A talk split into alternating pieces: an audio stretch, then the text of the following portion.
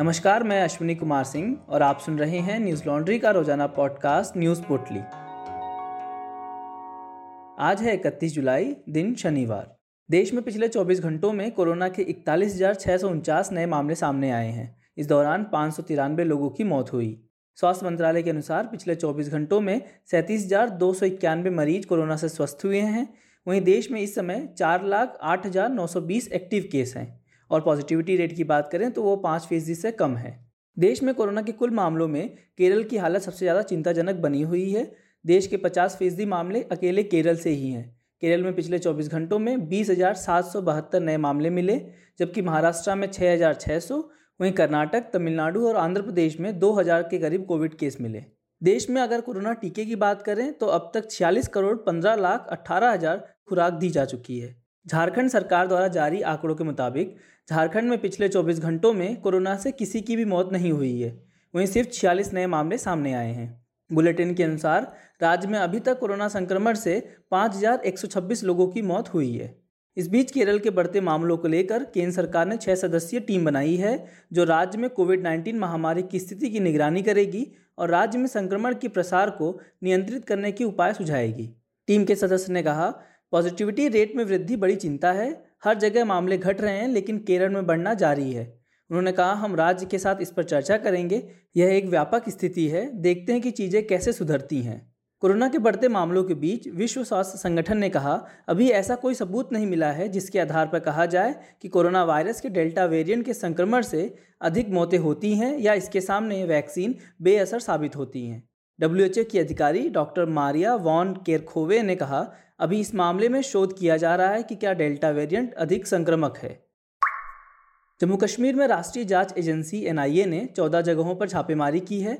NIA की यह कार्रवाई लश्कर मुस्तफ़ा के कमांडर हिदायतुल्ला मलिक की गिरफ्तारी और जम्मू कश्मीर में बरामद हुई पाँच किलो आईईडी के मामले में हो रही है।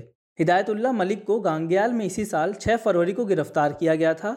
मलिक की गिरफ्तारी और जम्मू को दहलाने की साजिश के खुलासे के बाद इस मामले की जाँच एनआईए को दी गई थी।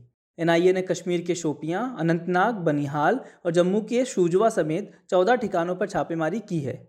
जम्मू कश्मीर में इससे पहले जाँच एजेंसी ने आतंकी फंडिंग के खिलाफ 11 जुलाई को बड़ी कार्रवाई की थी। एजेंसी ने भारतीय उप महाद्वीप में कट्टरपंथ से जुड़ा एक टेरर फंडिंग मामला दर्ज किया था। इस केस के सिलसिले में ही जम्मू कश्मीर में तलाशी अभियान चलाया जा रहा था। यह मामला ऑनलाइन कट्टरपंथी प्रचार प्रसार से जुड़ा हुआ है, जिसमें विदेशी तत्वों की भी जाँच की जा रही है। वहीं सीबीआई ने 24 जुलाई को गन लाइसेंस की अवैध बिक्री के मामले में श्रीनगर में जम्मू कश्मीर के वरिष्ठ आई अधिकारी शाहिद इकबाल चौधरी के आवास सहित 22 ठिकानों पर छापेमारी की थी। चौधरी वर्तमान में जम्मू कश्मीर के जनजातीय मामले के सचिव और सीईओ मिशन यूथ हैं।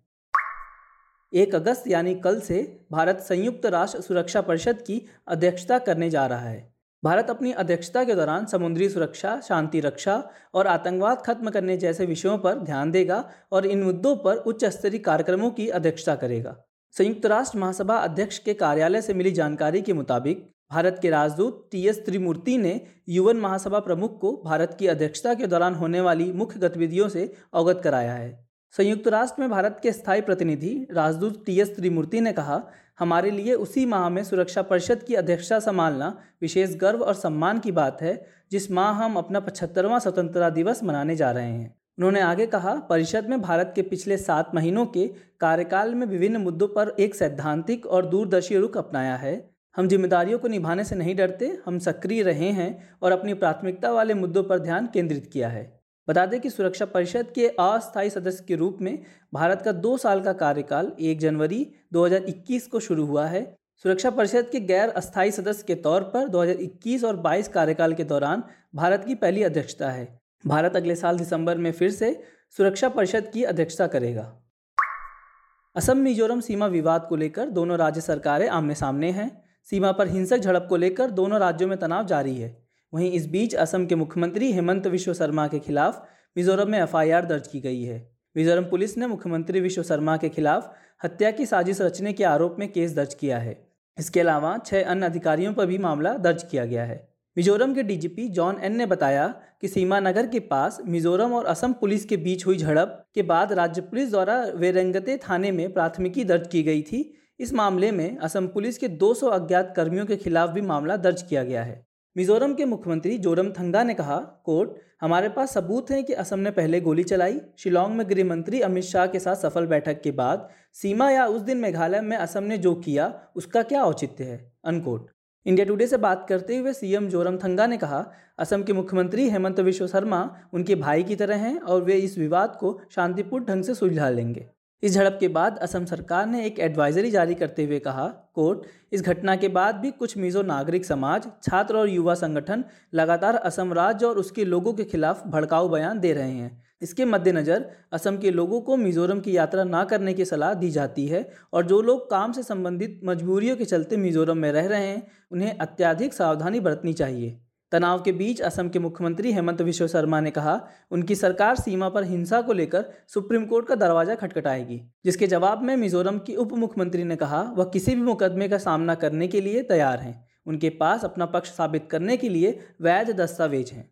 बता दें कि दोनों राज्यों के बीच यह तनाव 26 जुलाई को कछार ज़िले के लैलापुर में शुरू हुई थी, जिसमें असम पुलिस के पाँच पुलिसकर्मी और एक अन्य निवासी की मौत हो गई थी, जबकि 50 से अधिक अन्य लोग घायल हो गए थे। असम और मिजोरम के बीच जारी इस विवाद को और जानने और समझने के लिए सुनिए इस सप्ताह का हमारा एनएल चर्चा पॉडकास्ट, जिसमें बतौर मेहमान इनसाइड एन ई की मुख्य संपादक अफरीदा हुसैन शामिल हुई।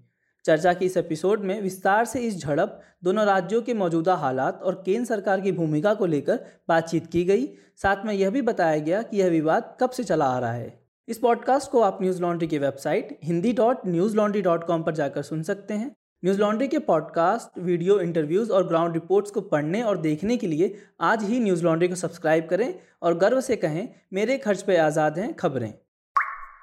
भारतीय आईटी पेशेवरों के लिए अमेरिका एक बार फिर से एच वन बी वीज़ा की लॉटरी निकालेगा। अमेरिकी नागरिकता एवं आवर्जन सेवा ने कहा, America H one B visa आवेदकों के चयन के लिए दूसरी लॉटरी का आयोजन करेगा। इस फैसले से सैकड़ों भारतीय आईटी पेशेवरों को दूसरा मौका मिलेगा, जो पहले चयन में एच वन बी वीज़ा नहीं पा सके थे। यूएससीआईएस ने कहा, इस साल की शुरुआत में एच वन बी वीज़ा के लिए कंप्यूटरकृत ड्रॉ का आयोजन किया गया था, लेकिन इसमें अमेरिकी कांग्रेस द्वारा तय से कम संख्या में एच वन बी वीज़ा दिए गए, इसलिए दूसरे ड्रॉ को निकालने का फैसला किया गया है। हालाँकि इस एच वन बी वीज़ा में उन्हीं आवेदकों का चयन होगा, जिनका पंजीकरण वित्तीय वर्ष 2022 के लिए हो चुका है। यूएससीआईएस ने कहा, हमें वित्त वर्ष 2022 के संख्यात्मक आवंटन तक पहुँचने के लिए अतिरिक्त पंजीकरण को चयनित करने की ज़रूरत है। नए ड्रॉ के लिए आवेदन 2 अगस्त से 3 नवंबर तक किए जा सकेंगे। एच वन बी वीज़ा की सालाना सीमा पैंसठ हज़ार वीज़ा तय की गई है। बता दें कि एच वन बी वीज़ा एक गैर प्रवासी वीज़ा है, जिसकी मदद से अमेरिकी कंपनियाँ सैद्धांतिक या तकनीकी विशेषज्ञता की ज़रूरत वाली नौकरियों के लिए विदेशी लोगों को रखती हैं।